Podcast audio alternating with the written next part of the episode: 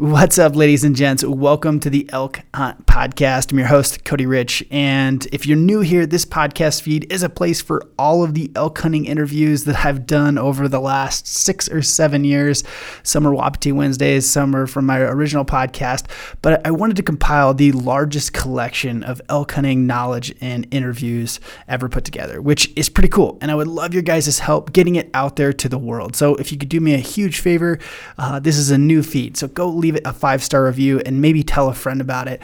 But thank you so much for tuning in, and I hope you guys enjoy this elk hunting podcast. Alrighty, welcome to Wapiti Wednesday, Gabe. You sent me this message, and I was like, man, this is really good stuff. We should talk about a lot of this on Wapiti Wednesday. And you're like, I don't know if I should be on Wapiti Wednesday. And I was like, no, like, this is the type of guest that I love having, and you're passionate about it, like, which is like 99%. So for like some of the listeners, like, give us 30,000 foot view. I mean, experience where you're at, because you're in Canada, right? Yeah. So I'm in British Columbia, Canadian, lived most of my life in British Columbia, all of my life in Canada, except for some travel here and there. I'm relatively new to elk hunting compared to some guys. So I'm 39, I think, now. And I think I've been hunting elk now for 9 years or maybe 10 years. And the first 5 years had absolutely no success, like everyone. And then I listened to your podcast with Paul Medel at the advice of one of, you could argue, my mentors as far as my work training. And I realized everything I'd ever done wrong in that podcast. And I said, okay, well, I'm gonna have to start changing. And then success went right up. So I had to take 1 year in the last 6 not really hunting because of my wife's pregnancy. So I'm 4 bulls in 5 years since I got my first one. Admittedly, a lot of luck is still involved. I still consider myself just ceasing to be a beginner and just entering intermediate as far as elk hunting. Right. But I feel like through a lot of reading and then having just more time in the elk with more experience, I've learned a lot of things. I've read elk stuff and also other wildlife stuff that's not specifically geared towards hunting, more like the biology side. And then my work, my training for my occupation has heavy in the biologic sciences as well.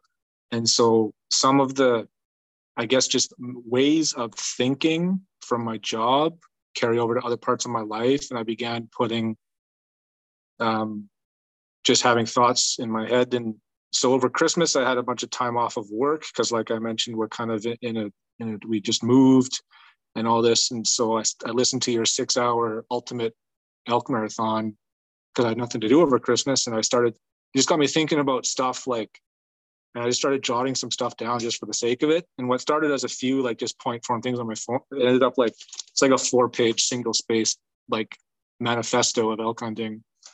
And I know, I love it. And I was going to say, like, you like sent me this and I was like, man, there's like, this is probably multiple podcasts just in this. But there's a few things I can tell. One, I mean, that you're a smart dude. And you've kind of thought through a lot of these things, and you've thought through a lot of the failures as well. Like, like you had mentioned, I think a lot of great elk hunters can pull from their own mistakes instead of repeating them over and over, which I think you can do really well. And like you had kind of mentioned a little bit of that, just like as you were kind of going through that 6-hour podcast, or even like the one you said, the Paul Medel podcast. And it's like, oh yeah, these are all the mistakes I'm making. It was crazy. I was like, oh, that's what I did wrong that time. Oh, that's what I did wrong that time. Oh, that's why that bull didn't come in. I was like, I should have 5 archery bulls on my wall instead of 0. Like, so if you only have one elk podcast to listen to, don't listen to this one, listen to his. For sure. I'm happy to talk elk with whoever will let me talk elk. So here we are. Well, I was going to say, like, when was the aha moment, or is it like slowly over time for you? As far as wanting to be an elk hunter, or as far as, aha, I can do this, or as far as, aha, I got to do things differently? A little bit of the, aha, I can do things, or I should do things differently. And kind of when was the moment you're like, okay, I have confidence in this? Like, so the place we just moved away from, and we still own a house there. The first year, so that area has elk, not a ton, but it has elk. And so there's this kind of area of ranch land. They call it a ranch. It's a few hayfields, not a huge area at all, but elk are seen around there. And so I started doing some, just like the e-scouting, right? Like, okay, well, here's where the elk are going to end up. That's private land. Well, where do I want to be? Well, there's this kind of slough creek kind of thing here. There's some old trappers trails that are barely visible on Google Earth. Let's go there. So I went there, and I was kind of just pushing miserable bush because that's all we have where we live. It's just the worst. And I realized in that 6-hour podcast what I was doing now was wrong. You make a lot of noise pushing bush, and so you gotta let the animals know what you are. So I would let out a few cow calls here and there, which now I realize Paul Medel says, no, let out a few bull sounds. Let them know you're a bull. So, okay, I'll do that next year. But anyway, let out a few cow calls, and then not like, maybe a couple hundred yards of bull answer. Every other year that had happened to me, like every other guy that I just read online, how do you hunt elk? Like, I don't know. So they say, well, set up and cow call, the bulls will come to the cows. And I remember from that podcast, like, no, when a bull is answering a cow, invariably the bull wants the cow to come. So go to the bull, cow call your way to him. And he I don't know, you probably remember, he's like, make the cow call this way. Right. So change your cow call, basically. Like, don't make the same noise. It's still a cow, but they're making a different noise. And you go to the bull. So I did, and I got right to like 15 yards on a small six that, just by the way, the lay of the land and the way the bull turned, and there was a big stump in the way, I didn't get a shot off, but I came to full draw. So that was the first time, no, that wasn't the first, that was the first time I called successfully myself to a legal bull and got to full draw by doing things the opposite of everything I'd read and every YouTube video I'd watched. And I went, I bet you this guy's right. I ended up emailing him because he said you could email him. And then he's like, congratulations on doing that. And good luck next time, kind of thing. And yeah, I actually ended up getting a moose that year. Not an arrow to moose that year. Also by luck, but got an elk the year before that, and the year after that, and a couple since. So, dude, I mean, it's funny. I'm sure that there's like this aha moment for a lot of people. And I think that I think the general advice of, I want to say like every YouTuber, where it's like you set up in cow call and just kind of work your way around the woods and hope that something comes to you. I don't think it's necessarily bad advice. I think it works in some situations. I just think that, 20 years ago, 30 years ago, maybe 20 years ago, it worked a heck of a lot better, because it wasn't like everyone in the woods wasn't doing it. It wasn't around every corner, And so like, I think the times change, and you have to definitely be more realistic. Right. And it kind of leads into one of the first things you wrote was like, elk do not process the binary decision of safe versus dangerous. The rationale of an elk is safe versus fails to be safe. And I think it falls into that category of, when a ton of people are in the woods doing things, you just have to be more realistic. You have to, it has to pass the bullshit test from their meter, right? I have used the analogy before. Like, if I walked into the bank and everyone's wearing a suit, that seems normal. But if I walked into the mechanic's office and everyone's wearing the suit, I'm like, wow, something feels off. Like the situation feels different, right? It feels like it. If it fails the gut test for me, like there's, you could be walking down the street and see something and be like, that's odd. And I think that happens a lot in elk hunting, because you have, this situation where it's like, oh, cow is calling. Right. And it's like, maybe it's the hoochie mama. We'll just give the worst example. I hate the hoochie mama. Half of this is inspired by someone I hunt with who I love dearly, who uses the hoochie mama. I hate the hoot. I'm not saying don't use it. I'm not saying it doesn't work. I don't want you to get 1,000 emails saying, here's a picture I both took. But I hate the hoochie mama, because it can only do one thing. Right. Right. And I've learned, find a call where you can do lots of different sounds on it. So, but anyway, sorry, I interrupted. No, I mean, that was kind of it though. It was like, I like this point. And I mean, if you want, you could elaborate on like your thoughts on it and like what you've taken from it. Well, I think that binary can be two things. It stems from kind of a background I have in a little bit of mathematics, where you can be on one side of a line or on the other side of the line, but there still leaves that line. Mm. Whereas you can make a binary decision where you're on one side of the line or you fail to be on that side of the line. And for an elk to survive, they got predators of all sorts, human and non-human. If they instinctively adopted that middle ground enough, they're not going to survive. So for an elk to go somewhere, it's going to go somewhere it knows it's safe. It's not going to go somewhere it guesses it's safe. It's only going to go where it knows it's safe. It's only going to approach that which it knows it's safe to approach. It's only going to associate and be physically close to that which it knows. And that's different than it could be, it couldn't be, but there's a maybe. There is no maybe. It either is safe for them or it's not, and they will move. And you could apply that to lots of different things. You know, you could apply that to, is this ladder safe to climb? Well, I don't know it is, so I better not.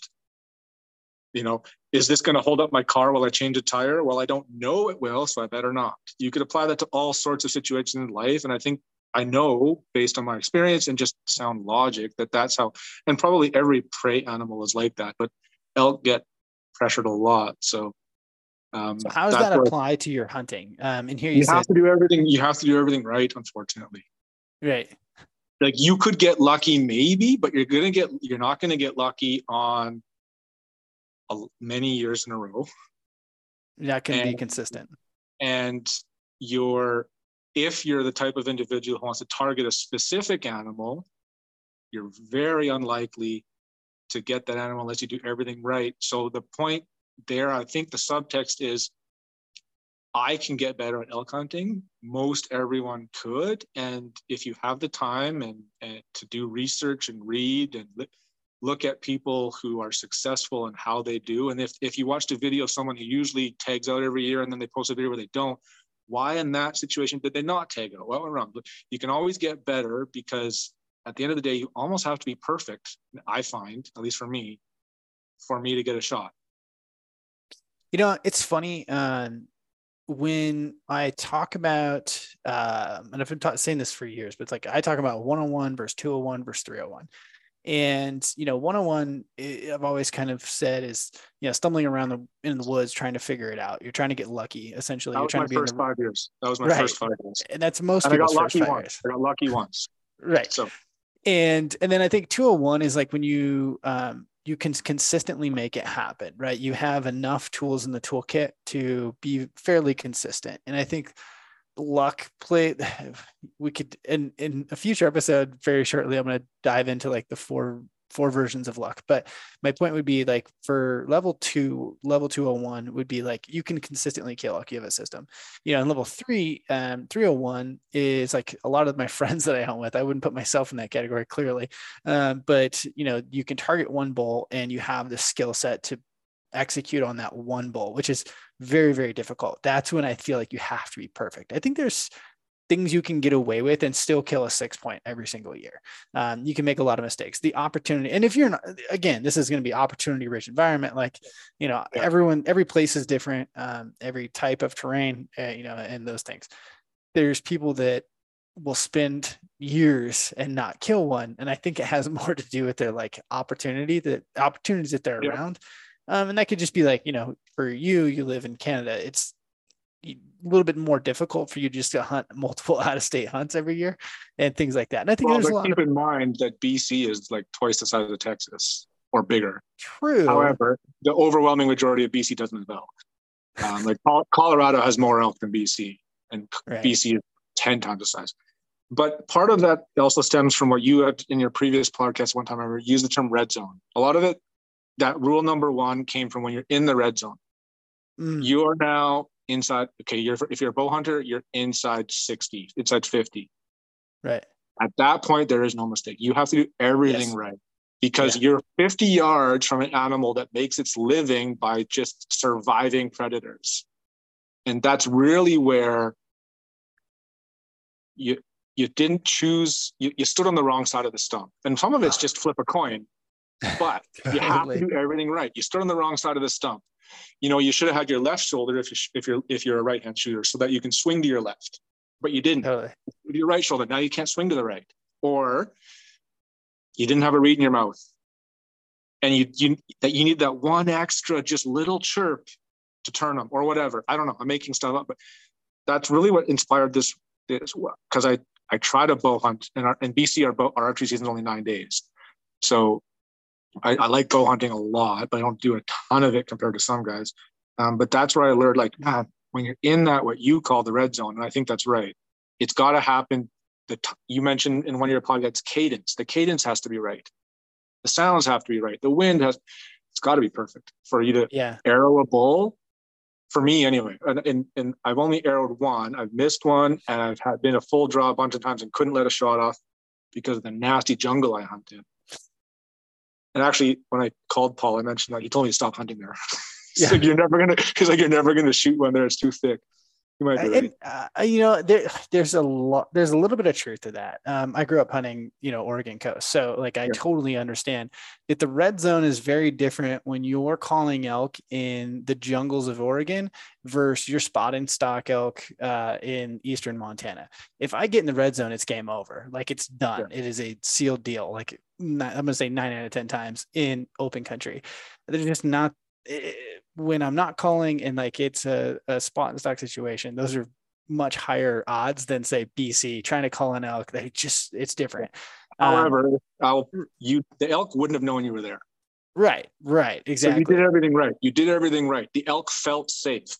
If there was even a question, if the elk, I mean, maybe if you hunt private ranches that no one hunts and they never, but in public land, which is pretty much all we have in BC, right? If it doesn't feel safe, it's not going to be there long enough for you to get a shot off, archery shot anyway.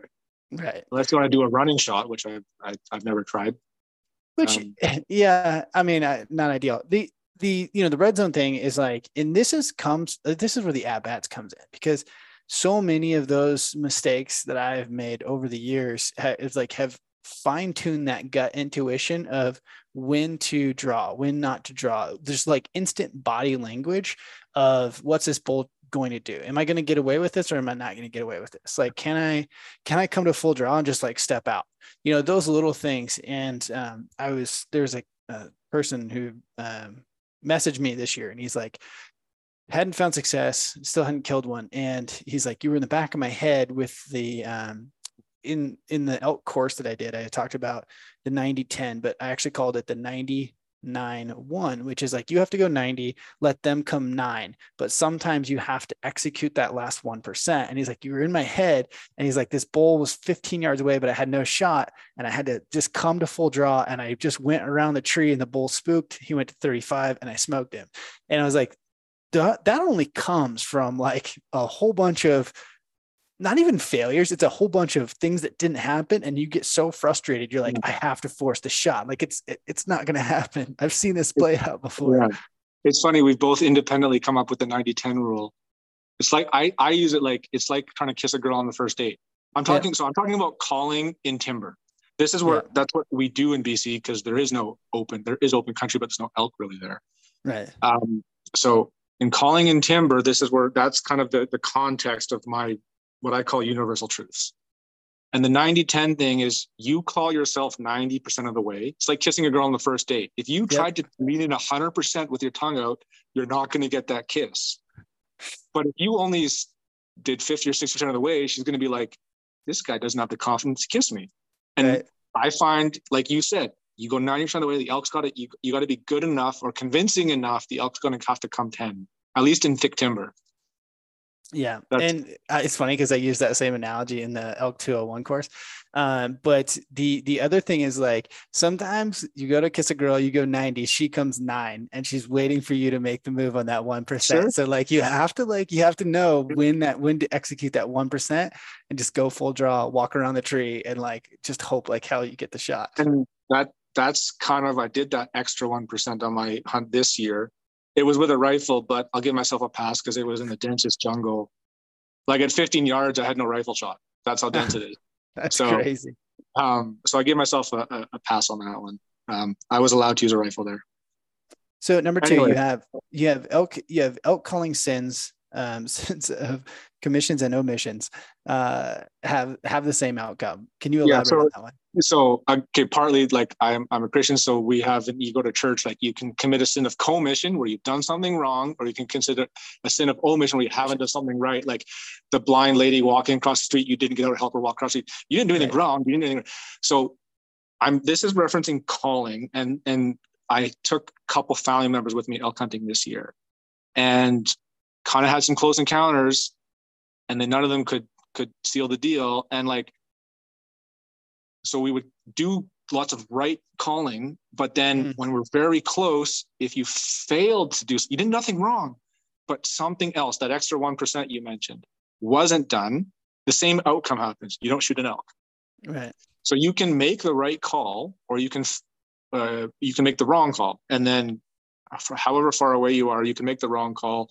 Either you sound terrible, or you only have a hoochie mama and that's all you can do. It might get a bull to respond 500 yards away, but then what? Right. So you made the right call. Okay, that starts the process.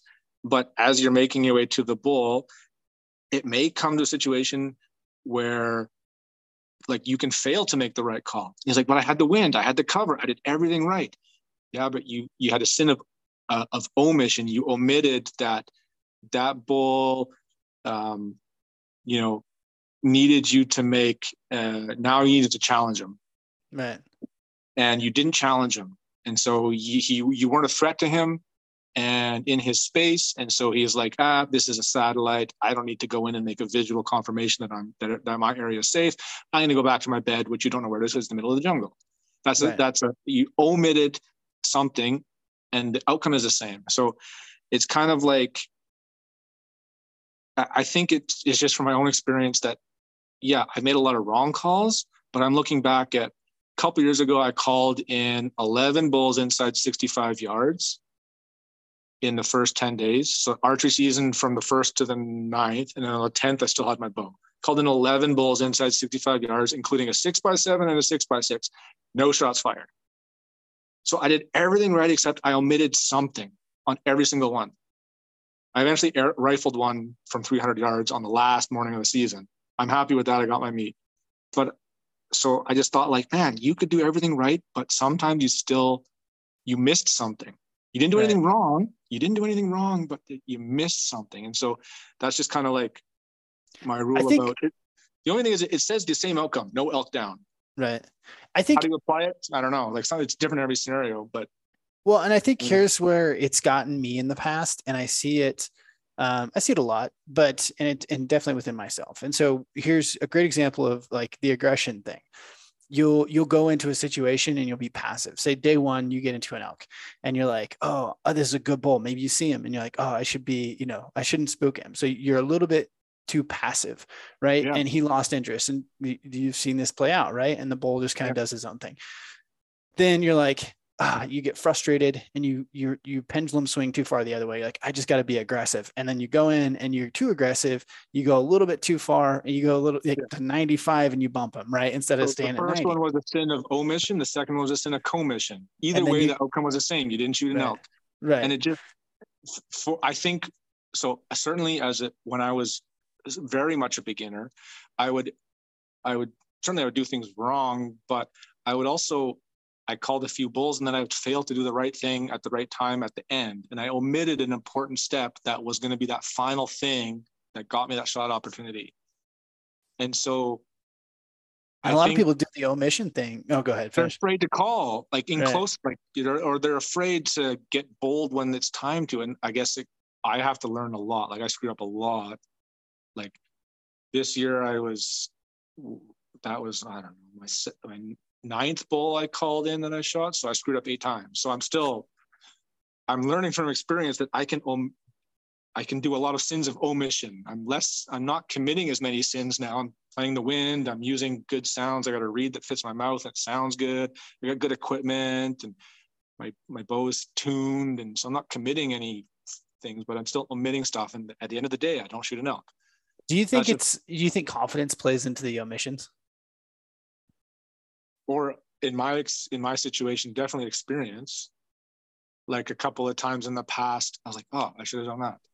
I failed to do that step that now, I'm not calling myself an expert at any such, but even when I look at like one situation I had like 7 or 8 years ago, what I would have done now, I omitted a very important step. At the end of the day, didn't shoot that elk. Right. And you know, it's funny. And one of the ways it happens, like I see it myself, and as hard as I can be cognitive of what's happening, I still can't change it, is that, you know, I will like take, for example, this year, if I am on a giant, an absolute giant, I act different than I would if that bull was less inches. If that bull was a 300-inch bull, I would not care whatsoever. And I would go in with a laissez-faire, cocky attitude, and it would happen very quickly. And it happens this year. Like the day I basically lost, you know, and this has happened multiple times in the last 3 years, where it's like the day I lose a big bull and I get pissed off and I say the next bull dies, I just walk up and shoot it. And it's not that, you know, it's pretty easy. And it's like, why can't that just work out on, you know, one of the big bulls? And it's like, no, I don't think it's necessarily that the situation was all that different. I think it just has to do with my approach to it being too pat, not being aggressive enough. Right. Or maybe it's the confidence. Like, I just don't care if I bump a smaller bull or a younger bull, even if it's an older bull, but it's big. It's like, I just don't care. And so I have a different approach, and it's like, it's real hard for me to have that same approach when you see the giants. It's like, you need to do it, you need to act a certain way and move a certain way, and that'll equal success because it works every other time, but it's really hard. The only true giants I've seen are in national parks. So the elk where I live, they're not, there was one giant taken I know of, but most of them are, my bull was 280. That's the biggest bull no, it's not the biggest bull. 300. It's a relative. I think it's a relative 300 thing. Would be a giant. 300 here would be like 340 in Arizona. Like, you're pretty happy with a 340 bull. Most guys would be, right? Like, yeah. So anyway. Yeah. And like, I mean, I grew up in Western Oregon. Like, it's for all those people that think I, say now, because I think on the podcast, I said a small 315 bull and someone got angry at me. And like, I grew up chasing 260s. I would love to shoot a 315. If I arrowed one, I'd mount it for sure. I'd pay the taxidermy bill to arrow a 315, especially where I live, where and it's you can be in the same living room and not see them. So just never smoke a Cuban. One of my old bosses told me that, and I said, why? And he said, because once you smoked a Cuban, every other cigar just doesn't taste quite as good. I said, oh, I don't know. I've caught big fish. I've caught a 7-foot sturgeon. I still like fishing. True. I'm pretty sure if I shot a big elk, which that's still on my to-do list, I would be happy to elk hunt the next year. Yeah. I love elk hunting. It's just, yeah. I think that when you're around a lot of big ones, maybe it's just a numbers thing, right? Like once there's people out there that like, they've caught a million 12-inch trout and they still get, the same high when they catch a 12-inch trout. So I don't know, like I don't know, maybe I'm cursed. We could talk, I don't know. Is there any that like jump out at you want to talk about one of these? I like number 4. We can randomly talk elk. You like number 4? Yeah. I want to talk about this one. Okay. This is inspired by stuff that I've done wrong, but also by a family member who I love dearly, who drew a cow tag for private land, and it's only private ranches. And there's a few spots in BC that have this. It's a winter cow tag, and we're talking. He's like, "Oh, I'm going to go out in the field. I'm going to cow call, and they'll come out."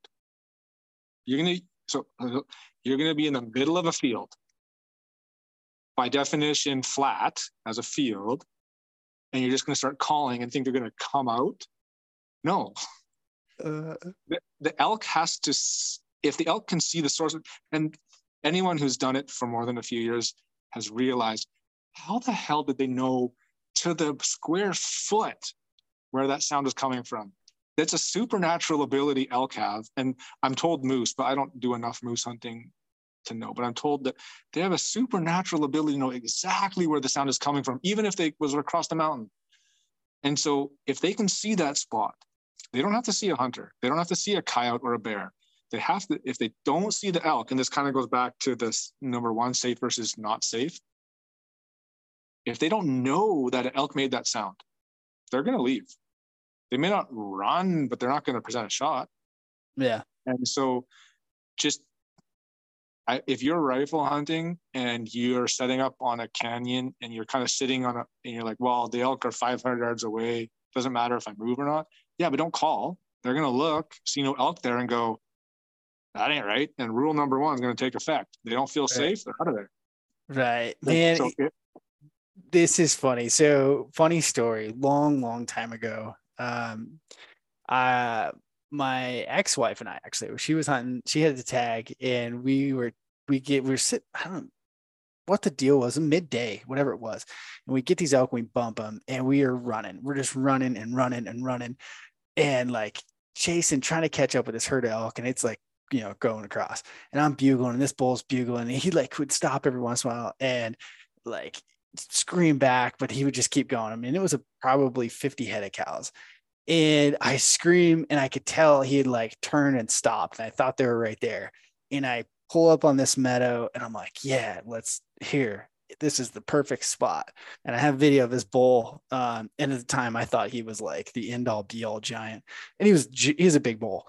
And he like just comes right to this edge of this meadow, and the meadow I chose to sit on, mind you, she could probably shoot like 40 yards, is like 80 yards across. And of course, what's he do? He walks right to the edge of the meadow, bugles, and then kind of skirts the edge of it looking for me. And it was like classic mistake. Like this gap is twice as big as my effective shooting range. Yeah. This was never going to play out well. And, you know, and this, I mean, it's classic, like you're chasing elk, you're in them, and you're like, oh, an opening. And I think it's even easier to make this mistake when you hunt areas that are so condensed and tight, and you're like, you can never get a shot. And so here's this spot where you can see 150 yards. It's very tempting to say, ooh, here is the setup.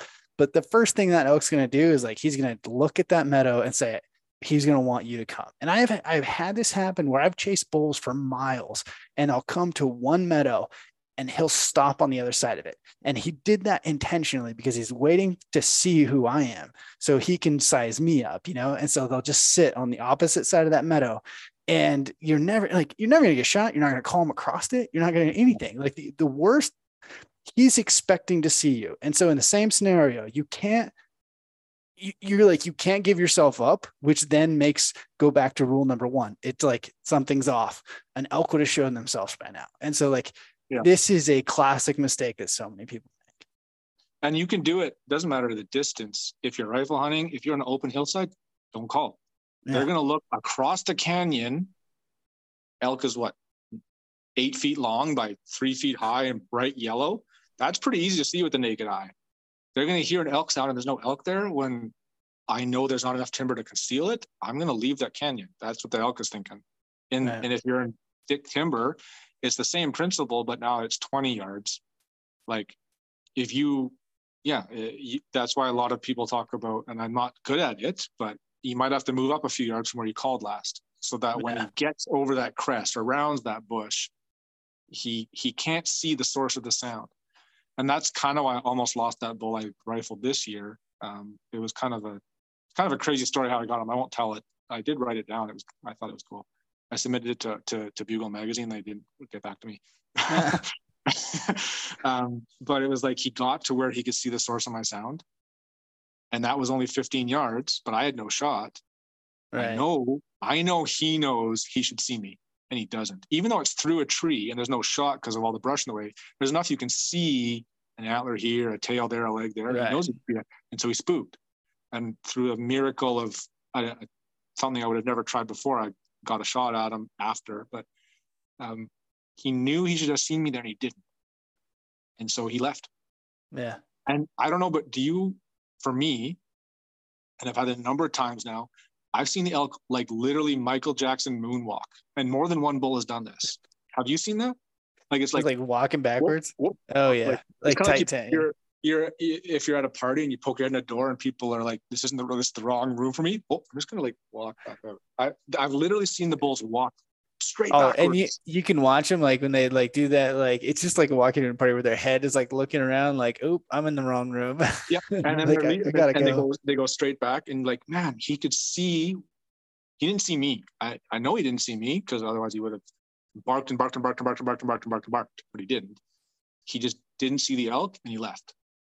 Yeah. And so don't, if they can see the source of the sound, don't call from there, because they don't see the elk that made the sound, and they're not dumb enough to know, oh, I should go look closer, because they would have been shot already. Right. I posted something on the interwebs, and I got a little bit of, I got a few trolls hit me about, because I said a good rule of thumb is if I can see 100 yards, I don't call. And the point of that video was to say, like, I'll look for spots, say there's like a cluster of trees that go up this way in this open country. If I have a bunch of ground where it's, you know, I can see 100 yards in a lot of places, I'm probably not going to call. I'll try to like tuck in places where the, you know, that would be realistic, right? Like if there's a drainage with some timber, some brush in it or something, maybe I'll go up that. And people are like, oh, you know, I've killed lots of bulls in the open. I'm like, okay, I'm sure it's been done. I think is a good rule of thumb. If you can see more than 100 yards, it's probably not a great idea. You're talking about bow hunting. Yeah, even bow hunting. Yeah. And people are like, oh, decoy. And I'm like, okay, yes. And like, just to clarify, I'm not. If you're shooting raghorns and spikes, this rule goes out the window. I've called them from 500 yards. Like, I'm sure you've done it. It's fine. Like, that's great. But like, as a rule of thumb, I would say, you know, if you can't shoot as far as you can see, like, it's not a great idea. I would just try to find another place. So can it be done? I guess at the point of this is like, can it be done? Sure. Has it been done? Yeah, probably. Does a decoy work? Yeah, it can work. I've seen it work really well. And I've seen it not work. You know, it's kind of like it goes, there's so many variables. Like, a good friend and I were talking about decoys this year, and he's had really good success with them in places where they don't get a lot of hunting pressure. If they get a lot of hunting pressure, you know, again, like the bullshit radar goes up, and it seems like they don't work as well. And so like, I think it just depends on your area. If you're hunting private ground where elk have never been seen a human, yeah, I'm sure it'll work great. Like, just, it won't really matter. Right. Like, but it's how many people are listening to this that I get to hunt that kind of place. So I think it's a relative thing, but I think in general, 100%. I like this. It's rule. Funny. I think the same way you think. I never made that 100-yard rule, partly because I've never been able to see 100 yards in elk country. But so lots of times it's like there's a fallen down deadfall with branches kind of coming up, and I'm like, if I call right here, what if something popped up? What if I just by happens and I have no shot now? So I'm like, it's kind of not this rule, but it's a strategy I've started to do where I don't call if something just happened to pop up right there. I couldn't shoot it because something was in the way. And I don't know if it's happened to me, and not just with elk hunting, but you're walking and something popped up, but you had no shot because there was one branch in the way. Well, maybe my call was the thing that made it pop up. And if I had just taken the time to step around that branch before I called and it popped up, would have had a shot. So that, I'm not calling that a rule, but I'm calling that a prudent approach to picking the time when you're going to call. You don't want to be seen. You don't want the elk to see the source of the call, but you also don't want to have anything obstructing your... Totally. Yeah. And so I guess you could overanalyze it. The downside of that is you could overanalyze it and think, well, it's never safe to call. I call a lot, and I think that when I was hunting with my family members who in the last decade I've got a lot more elk hunting with, they were like, I think that they were upset with me, and I was also like, there's a bull, we got to move quicker, That was a sin of omission that one of my family members like kept on like walking slowly, and I'm like, they're going to their bedding, we have to keep up with them. Yeah, he's not going to turn around. He didn't. We committed a sin of omission. We didn't keep up with him. Enough. Yeah. So anyway, maybe I derailed us there. No, I think there's two really good things. When I was hunting thick country a lot, I don't do it so much anymore, but when I was, going back to the 90-10 rule, I think it's important to, you have to fudge that rule a little bit for the location, and you'll know it when you see it. And if it's not perfect, don't set up, like, just keep moving. This happens so many times to me where it's like, it's not the perfect setup. And I would just either keep pushing or give it like 3 minutes, because that bull's going to keep moving, right? And so when I would see it, I would know, I'd be like, man, this is a great setup. It has two things. I can shoot 40 yards, which is like pretty rare. And B, it's got enough topography or disclosure that he won't be able to tell where I was exactly. Like, it's not like a 40-yard meadow. I would take, 25 yards, but kind of open, and like, maybe there's a couple little things, like it has some, I don't want to say character, but it has something that's going to hide. It could conceal the elk that he's hearing. Right. Exactly. There's enough timber, there's enough downfall, there's enough that it's reasonably plausible to a semi-rational beast. Yes. That's a great way to put it. That I can't see the elk, but I can hear it. That's okay. That to me seems safe. I'm not going to run. That's the thought process of the elk. No, 100%. And when I was hunting Roosevelt's, how I would do this, I would have certain benches that I knew had that feature to it. And these elk would love these benches, because you'd have these steep timbered slopes, and they love to hide on those hills, and there'd be trails all over, but you'd hit like a bench where this bench you could see. I mean, there's benches on places I'm thinking of in my head are like 100 yards, which is insane in there. It was just like jungle. You can't even walk, you're fighting your way. All of a sudden you pop out and there's like a bench that's wide open. And I would be like, okay, these elk are going up to there. I need to get to this bench. It's not quite where I mean, it's not close to him, but I think I can call him to this bench. And in that scenario, maybe it was an 80-20. I went 80 and I made him come 20, because I knew the layout was better. It was in my advantage. The number is merely telling me that, right, I'm going to have to go up. At my work, this one guy came in, he's like, yeah, I called an elk from 800 yards. Probably not going to happen year after year. Most of the time, you're the guy going 800 yards. That's just, if you're new to elk hunting, get used to walking, because you're the guy. You can call them in, but I find that calling them in what I do, if you work in open country and then you sponsor, I'm not talking about that. I'm talking about calling. And I wouldn't call in open country, because I would be like, they're not going to believe this. Right. You can call them in, but that's only after you've called yourself most of the way to them. And so the 90, 10, 80, 20, whatever, you're doing most of the legwork. Totally. But I think when it comes to one of the most important decisions in thick country, in calling, in the game of calling, I think is choosing the last stand. And that may have to be altered a little bit, but I can say that 90% of the ones that got away were because I just didn't quite have it.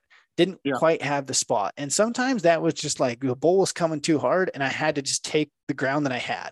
That has happened so many times to me, where I'm pushing. I'm looking at going at 90 and he already came back 10, and I'm face to face, and like, this is the ground we stand on. And like, it was just not ideal, and or like just blind, dumb luck. They're 10, you need them to go right and they go left. Right. I had that happen last year so many times. All the bulls went to my right, their left, all of them. And I was like, every single one, because I right hand draw. So I'm like, if just step right, step to your right, go to the right around the bush, and I got you. And man, they all went left. What are you going to do? You did everything right. The sin of omission there was just a coin toss. They went right. They went their left instead of their right. But the outcome was the same. No elk down. It's the sin of omission. Yeah, dude, that happened to me this year. So get on the bull of my lifetime, of many lifetimes, all the lifetimes. And I was just like, okay, I'm just going to get close, see what happens. I'm going to play it safe. I get close, drop pack, shoot film. And I'm like, oh man, the way this is lining out, like the cows are pretty straight out. You filmed your hunt? I just with the cell phone, and I was texting some buddies, and all the lead cows are going left to right, and I'm like, man, he's still up the hill quite a ways, but I'm like, if that's where they're going, like I should start going that way, because I gotta cover some ground. Not that far. I mean, at the time I made that decision, he was like 300 yards away. So I start belly crawling to the right, of course, through just nothing but sagebrush and grass and mostly cactus. So I'm going down into the right, and I get there. I just come back up and all those lead cows had bedded down. And I look back up and he goes right up to where I dropped my pack and was rutting a cow 50 yards from where my pack was dropped. And it was like, I had to sit there and watch this bull. And again, it's like, given that decision 100 times over, I still would have went right. Like everything, you know, I was like, I was kicking myself, but at the same time, like I went through this decision in my head. There was like a strip of trees that went left. And it was like, man, there's a lot more cover if I go left, but if I go right, that seems to be where that lead cow wants to go. I was like, you know, I take the harder route. And when it comes to stalking elk, I think, I'll always take the harder route. And it was like, I took the harder route and he went right to, you know, the easy route and was running right next to my pack. And it's like, oh, so frustrating. But again, like you kind of just, I mean, there's not much you can do in that one. It's hunting. It's, yeah. If it was killing, well, it just wouldn't be what it is. I have no interest. There wouldn't be podcasts about it. I have no interest in going to a high fenced area and shooting a 500-inch elk. I don't. Right. It's hunting. And yeah. That's part of why we have podcasts and we have courses and there's literature and why, you know, spouses get mad at you for thinking about it too much. And you brought up, this could totally derail it unless you specifically wanted to stick to my email. So you brought up, you mentioned you drop your pack. I learned the hard way, don't do that on a sheep hunt. And what turned out fine. What was the other thing you mentioned that got my thinking? Maybe I forget. But you drop your pack, eh? I lost my tags. Okay, so I went to, right before a sheep hunt, I lost, is the densest jungle. I went to check my camera the weekend before I'm going to leave for my sheep hunt. And so I carry a rifle because we're in grizzly country. Carry a 338 Win Mag. And with 250 grain round nose, like I want to stop whatever's coming. And I've been charged by a grizz, so I don't, and without a gun. So I don't want to go through that again, ever. Not an experience I recommend. And because in Canada, you have to have your license on your person if you're transporting ammunition or a rifle or any kind of, so I had my license. Well, my license with my tags, and I was following the weight of this camera through this nasty, terrible jungle is a game trail that you can't see because the bush is so thick, but you can feel with your feet. If your feet aren't hitting anything, you're on the elk trail. And so I followed down the camera. And at one point, I realized I went to pull up my phone to plug in the SD card. And I was like, there's nothing else in my pocket. And my license with all my tags. And I was like, I leave for a sheep hunt in a week. I can't get another... I can't physically get the tag in time. So I learned like never leave anything behind. I left the pack one time on a sheep hunt when we went at final stock. We ended up passing on the ram, which I'm wondering if I ever should have. Maybe I shouldn't have passed on it. But then we dropped our packs. We went back, like, we can't find our packs. I'm like, dude, we flew in. We're 100 kilometers from civilization, but now without packs, what are we going to do? So I try to secure everything as double zippered, rope tied to it. All my calls are on rope.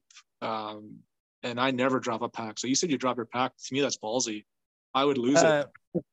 I drop my pack quite a bit. It's the boots that I've learned not to do that anymore. I don't know how many times I've kicked boots off to do a stock and then ended up like miles away and been like, God damn it, I wish I had boots right now. It's a fun thing for anyone listening, and maybe no one wants to listen to me talk, so they're not even listening to the podcast. But if you're an outdoors person of any kind, a useful exercise just to try and make sure you get home safe. As you're walking through wherever, look behind you every now and then and like mental photograph what that looks like. Because if you don't, on your way out, it doesn't look the same as the way in. Totally. And it's just a survival tip that I've learned the hard way. Been like, I'm following a game trail and like, wait a second. I was following one game trail going ahead of me and another game trail joined it going that same direction. So when I'm coming back, it forks. Which fork did I take? I never took a fork. So what do I do now? Which way's home? It's getting dark. Which way's home? Like, so just, I don't know. I carry a compass, a GPS, and a cell phone with Google Maps. I do not want to get lost out there, especially with all the grizz around. Holy. So I look behind you and take a mental snapshot. Okay, that branch is coming like that. That means turn left to the car. it's a good tip. I don't know, because I've been screwed before. So. It is. And like, it's one of those things that I think when you're an adult onset hunter, it changes a little bit. Like I grew up, you know, following my dad around, and he would constantly ask me, where's the truck? And so like, it was a little game we play. It would be like, hey, where's the truck? You know, I'd be like, oh, on purpose to test you, not that you were lost. Okay. No. It was a test to be like, it's that way. Yeah, like, no, it's over there. And like, I find myself doing it with my kid already, you know, like, I mean, he's 3, whatever. Yeah. But like, you know, it's just like you like having that mental in your head, like, okay, just that keeping track of what direction we're going and which way to get out of here. At the end of the day, this is a pastime. And so you got to get home. You got to get home, right? Yeah. Like I'm part of the Wild Sheep Society of BC, and they have like this, you know, this sheep hunter was lost 20 years ago and no one's ever found him. Like, well, man, you don't want to be that guy. Yeah. No kidding. You know, you got a family, and it's we talk about it like it's the be all and end all, but we got to admit it's just a hobby because we can still go to Safeway and buy groceries. This is true. I don't want to, but, we still can. Anyway, I derailed us totally. You're fine. I guess we could get back on topic, but we'll circle back to this. I want to ask you about BC elk hunting a little bit, but okay, sure. Let's first of all, there's a lot of guys in BC who shoot a lot more elk than me and a lot bigger elk than me. So you can ask if you have. Are there like hardcore BC elk guys? Because I feel like everyone in Canada is a sheep person. Very few people are sheep person because just because it's the tag costs you $50, most people here are road hunters. That's crazy. I'm talking like just of all people who hunt, I'm going to say 3/4 of them show up to camp with a quad, a Chevy 3500, and a couple cases of, Molson Canadian to be cliche. Yeah, it's probably not Molson Canadian, and they're just good old boys out with guns and quads and beer. Yeah, and they're driving the roads. Especially, especially where I live, moose hunting is kind of not as many people hunt elk where I live. They more hunt moose, and that's kind of like the strategy for moose hunting here because it's all a jungle. There's no glassing or anything. It's just drive the road slowly until you jump out and shoot one. I'm not going to tell you what not to do or what to do, but that is not for me. I would love to kill an elk in BC. Like, I don't know. I've talked to a number of people now who like, it definitely seems challenging to me. It seems a lot like, you know, where I grew up, it's probably better than where I grew up. Like, I feel like there's still a lot more elk. You'll see less pressure, but you'll see less elk. We're like twice the size of Texas, but we got less elk than Colorado.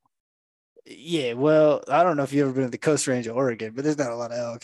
Like we have our rifle season is first season's 4 days, and like you'll see, I don't know, like if you just like so a lot of it's done on like Forest Service ground or timber company ground, and you could be going to a gate and there would be 60 trucks going that gate behind you. Like it's a parade of people. I don't know if we have 60, but this is partly why where I live almost no one bow hunts. Well, I guess where I just moved from, I just left. I don't know where I'm going to hunt. I don't know if I'm going to hunt elk next year because we're doing kind of odd jobs for the next number of months. We're upgrading our training for a few months. And I don't know where I'm going to live. I'm going to try and hunt elk, but I don't know. But if you really want to hunt in BC, after you're done recording, we can talk about options. My one partner is getting his ACL rebuilt, so I'm down a hunting partner. So perfect. Kind of like to get back. You said you live in Montana. Yeah, I live in Montana now. You got way bigger bulls. Why do you think I moved here? Like I'm from Oregon. I don't I don't go back there. And this is the thing is like, I always tell people a lot of times you'll talk to guys who live in Oregon or Washington. They're like, oh, you know, how do I become a better elk hunter? I was like, stop hunting the Coast Range of Oregon and Washington. Like that's number one. So from there, like it just gets easier. Sure. I'd love to hunt more open terrain. I don't know what I would do. I don't know. The only thing I know is pushing the guy down the street from me hunts elk, or what used to be down the street from me, he's like, yeah, me and my guy, we just figure what's the thing we want, what's the bush we want to walk through the least, that's where we should walk, and that's where the elk are. It's like, what's it like, yeah. What's your guys' like strategy? Like, if you break it into like, okay, we got to go find elk, you kind of like maybe have places where you know elk are going to be, and just like now I do. So I lived in that same place now for 5 years. So I was e-scouting, like, okay, I've heard there's elk here, what's the nearest Forest Service road, the nearest cut block to old growth that I can get, that I can just push bush into and get off the road. That's what I did. Started finding some trails, start finding some wallows, here's some bugles. And this is kind of actually like that, we're getting into my one rule. Everything you've ever seen, that one footprint you saw when you were hiking with your grandma, that was an elk there at some point. Keep that in your mind or your journal, because you may use that one time. Elk season is year round, and it's from the first day you ever step in the woods. Yes. I'm planning my next sheep hunt before my upcoming sheep hunt. Yeah. Or deer hunt or whatever, right? Like, I'm planning next elk season before this season even happens. And so now this year and last year, because I spent a few years, I had the luxury of knowing a few pockets. They're not ubiquitous. They're not everywhere where I live. There's just a few pockets that some were actually transplanted. So they were just, for whatever reason, they decided we're going to bring elk and let them loose here. And everyone knows about it, but everyone roads hunt with a rifle. So I'm like the only guy sweating and getting thorns stuck in my eye. My one family member, I'm a doctor, I had to take him to the emerge because he got a stick in his eye and he couldn't see, and I had to like clean out his eye and emerge, and he had to leave his hunt early because of that, because it's so thick. It's just crazy.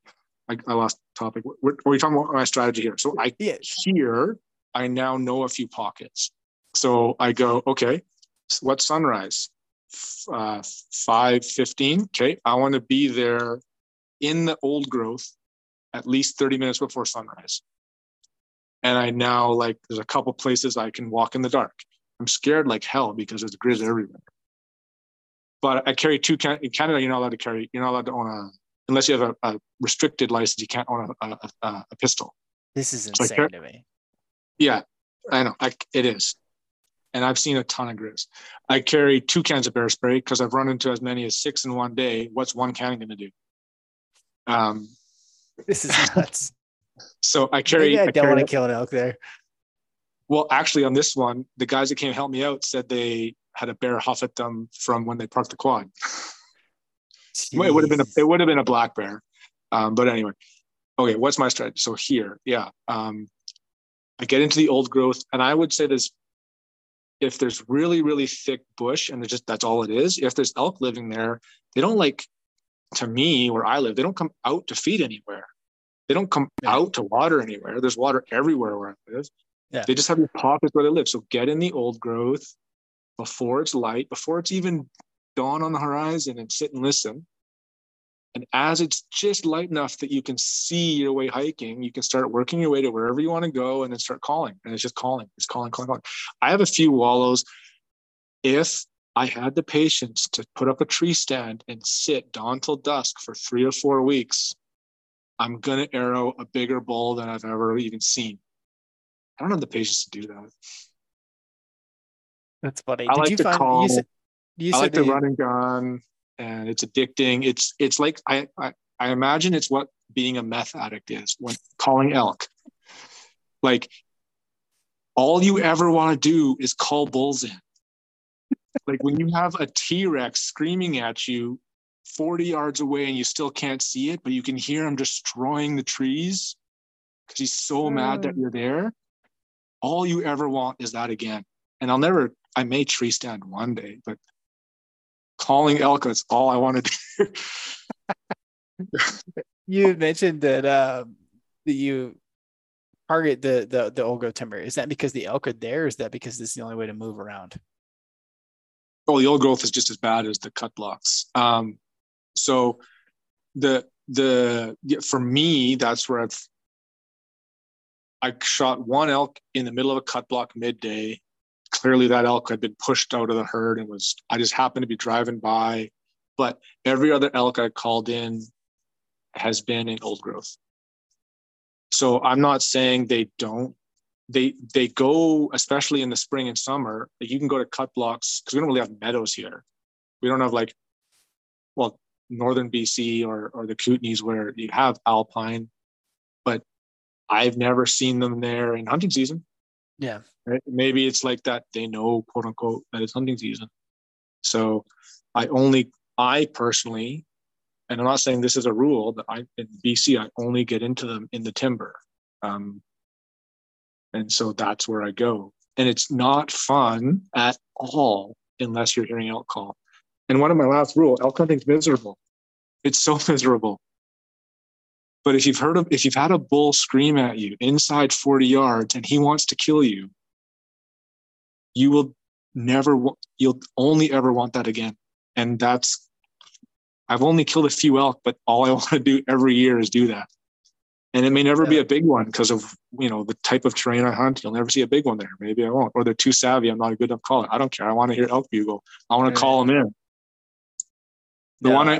I've only arrowed one. I've got a few with the rifle. I've arrowed one. I arrowed him at 11 yards in the neck.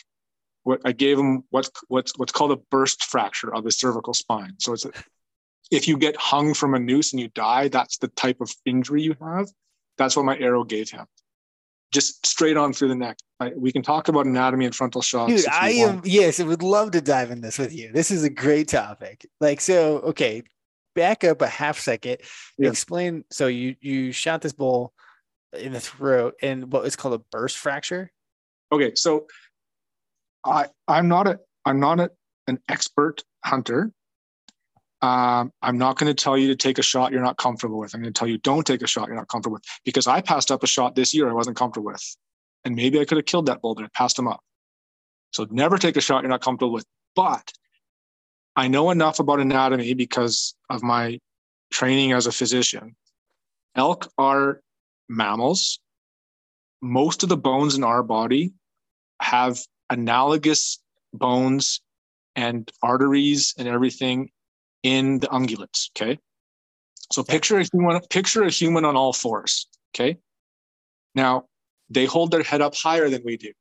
So if you're listening, feel your clavicle, your collarbone. It's called your clavicle. Comes to a bone called the manubrium, okay? Okay.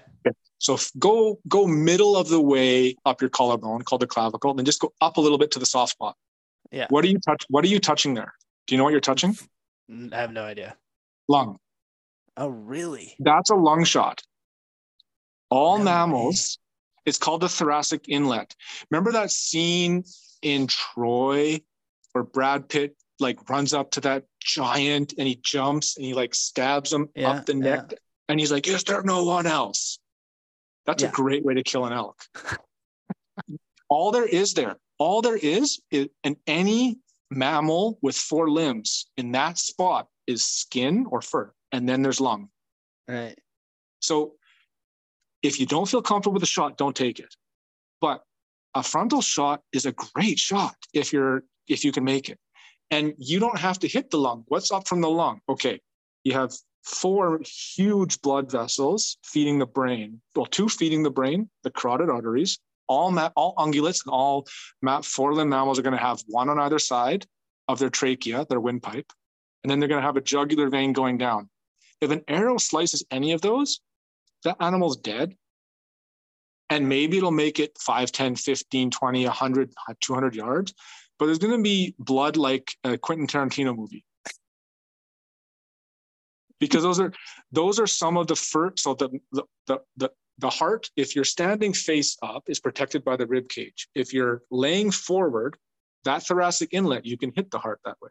Mm. It's down. It's just tucked in behind the ribs and the sternum.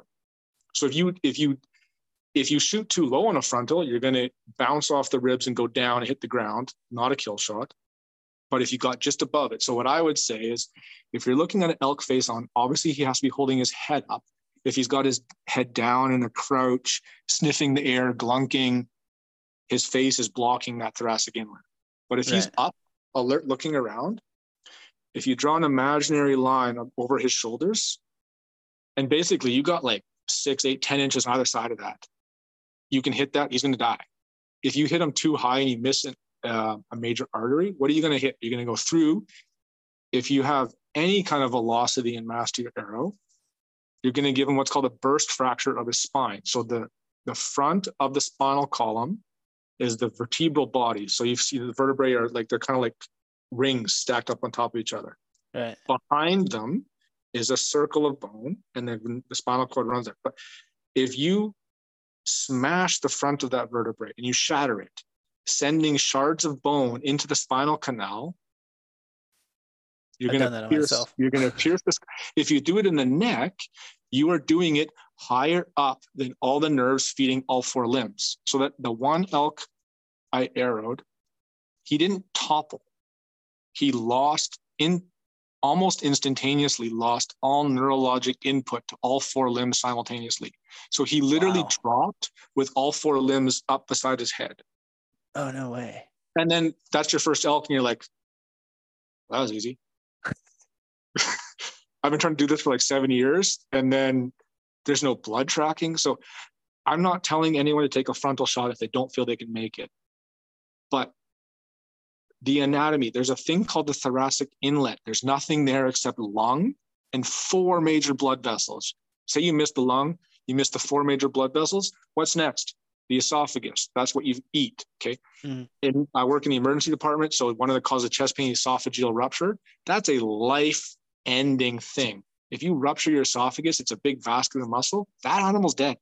That one you may not be able to track as well, but that animal's dead and not in very long. Somehow you missed all of those. You hit the front of its vertebral body. If you're shooting a 39-pound bow with a 75-grain broadhead and a 200-grain arrow, maybe you don't have the kinetic energy to burst its vertebrae. But if you have a proper hunting arrow and you're at close range, you're going to shatter one of its vertebrae, and it's going to lose neurologic input. You may have to still put an arrow through its lung or something. So I will never tell anyone, and if I don't take a shot you're not comfortable with, but the frontal shot is not a bad shot. It's got so much vital organs there. Vital organs are more than just lung, heart, and liver. If you hit, the other thing I didn't even mention, the aorta. The aorta is the main blood vessel coming off the heart. In a human, it comes up towards your head, curves back towards your spine. Okay, so if you now picture a human laying on all fours with its neck tilted way up, if you drew a line straight there, if you miss the heart, what are you going to hit? The aorta. The aorta is the main blood vessel coming off the heart. So every single heartbeat is pumping through the aorta. If you ruptured that, isn't aortic rupture like you only live for seconds? Told this side topic. I met a guy in my residency who, he didn't come in for this. He ruptured his aorta driving his Jeep, wrapped his Jeep around a pole, and still had to tell about it. I don't know how. Jesus. But I've seen what's called aortic dissection, which is different than a rupture, and they die fast. Right. If you hit an elk or anything's aorta, so every heartbeat is pumping through the aorta. If you hit that, all the blood the heart is pumping is going out the big hole your broadhead just made, or at least half of it is, and they're going to die. Like now, they may bleed internally, and there not be much of a blood trail. If you hit the carotid or the jugular, because on us you can feel the carotid pulses. Yeah. And that's a high pressure system. The arterial system is high pressure. If you hit an elk's carotid, you're literally a Quentin Tarantino movie. You're splitting blood everywhere. You're going to find that elk. Yeah. And it's going to die fast because its brain's not getting any blood. Okay, its gut and liver still getting blood for a while, but its brain suddenly lost blood flow. Now it can't think. It's going to fall over. I don't know. I've tracked elk that look like Quentin Tarantino movies and never found them before, which is like that blows my freaking mind. Because if I was that happened to me with a legit book black bear this year. I've never seen so much blood. Put an arrow right through it. Found the arrow, blood the whole way.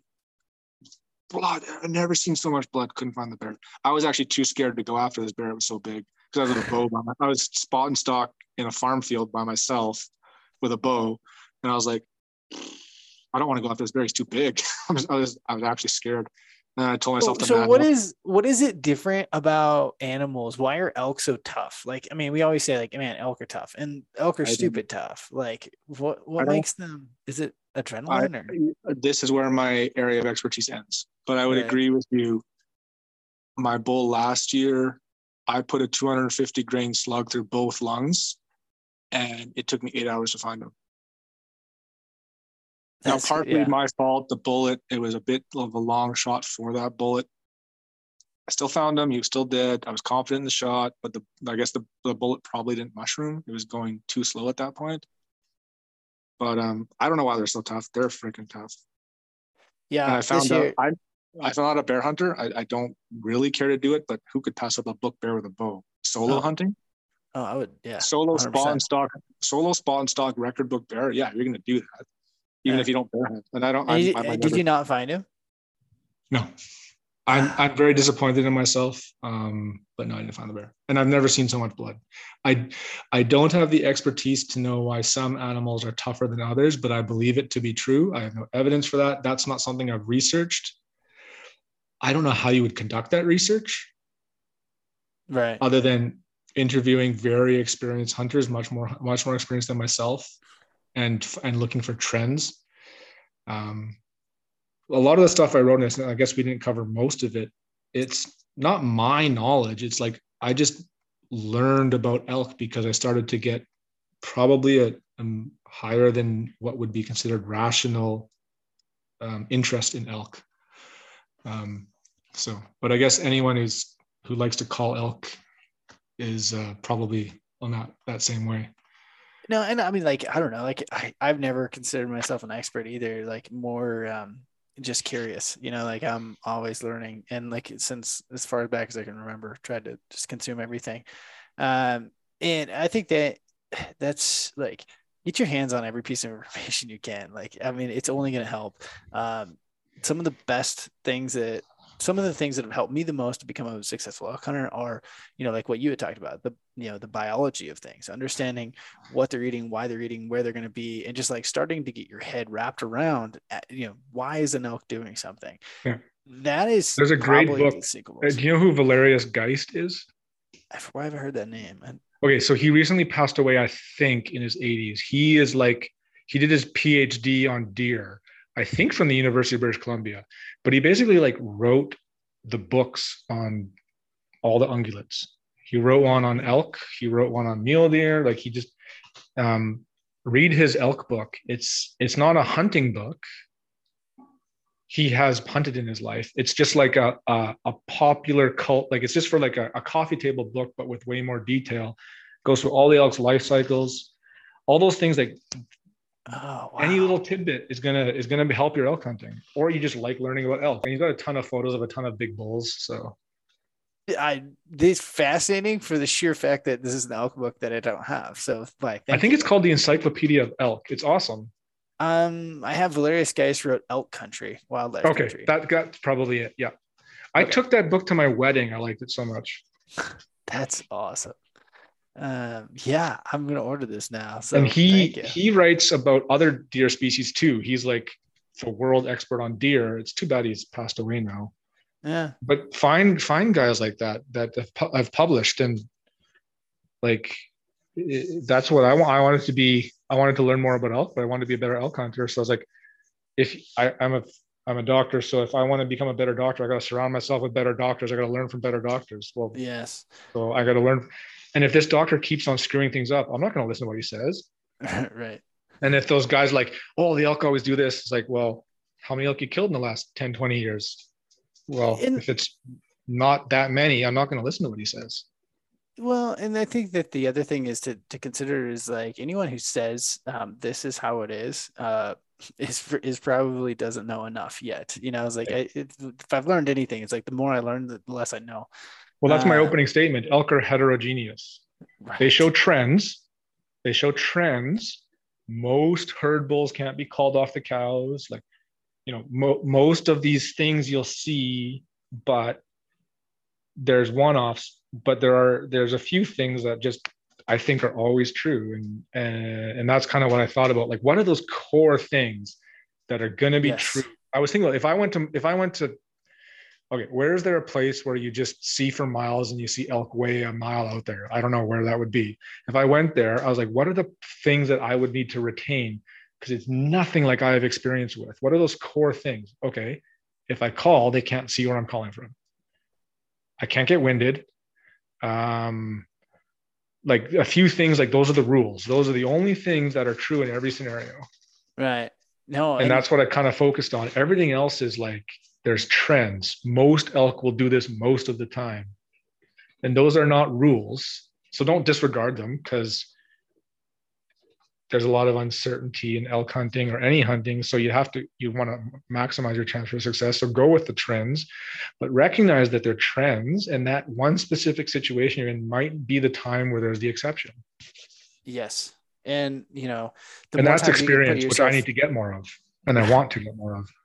And, you know, it's funny because I went out into, you know, like, I think I decided that I wanted to be good at every aspect of it, no matter if it killed me. And so, you know, I grew up hunting the thick stuff. I've called, I've spot and stock, and now I spend a lot of time in open country. And, you know, if you want to be a well-rounded hunter, I don't think measuring my success on how many elk I've killed is not the end goal. And I think it can get frustrating. It's like, oh, like I haven't killed an elk. I didn't kill an elk this year, last year. It's the first time I've ever gone that many years. And to me, it's like, that's not the end goal. The end goal is to keep learning and to keep growing. And, you know, am I better this year than I was last year? And, you know, I think the day that you're like, oh, here's the system that I can execute, to me, that's the wrong reasons. Like, could I go kill a 300 or a 6-point bull every single year? Yes, I probably could. You know, I could develop the system. I'm still looking to get to that level because I'm not there yet. And I mean, that could be ground. Like if I was where you are, if my hunting ground was where you are, maybe that would not be the case, you know? But I'm fortunate enough to have basically the lower 48 as my playground. So like that opens up a lot of opportunities. Yeah. Well, you mentioned you want to come up to Canada. We can talk about that after the podcast or whatever. Yeah. Yeah. I'll keep talking all night long, but it's late for you, man. Holy, you're a little guy too. So I appreciate it. Yeah, thank you so much. And I'm gonna put in the show notes or whatever, I'll add a lot of your text, and if that's okay with you. I mean, I read through it today, and there's some typos, so you might want to spell check it. Okay, sounds good. No worries. Well, thank you so much for jumping on. And I really appreciate it. This to me is like kind of a thrill. It's kind of like meeting Wayne Gretzky or something. Oh, that is definitely not the case. Yeah. Well, okay. Someone much better at hockey than I am. Well, thank you so much for jumping on. And I learned a lot from your experience. And like, I think there's a lot of people that can pull from your knowledge. You're definitely a smart dude. And I think it's interesting to see your insights into your experiences in elk hunter. Yeah. Thanks so much. And I keep those podcasts coming because I listen to them all the time. So. All righty. Well, have a good night, man. Have a good night. Alrighty guys, thanks for tuning in to the Elk Hunt Podcast. If you love elk hunting content, tips and tactics, all that jazz, then go leave this podcast a review wherever you listen to podcasts at. Much appreciated. And if you're interested, go check out our Elk Hunt 201 course. It's a 4-step system for doubling your success. It's a great resource, and it's going to make you a better hunter. I guarantee that, or we'll refund your money. So go check it out. Link in the show notes.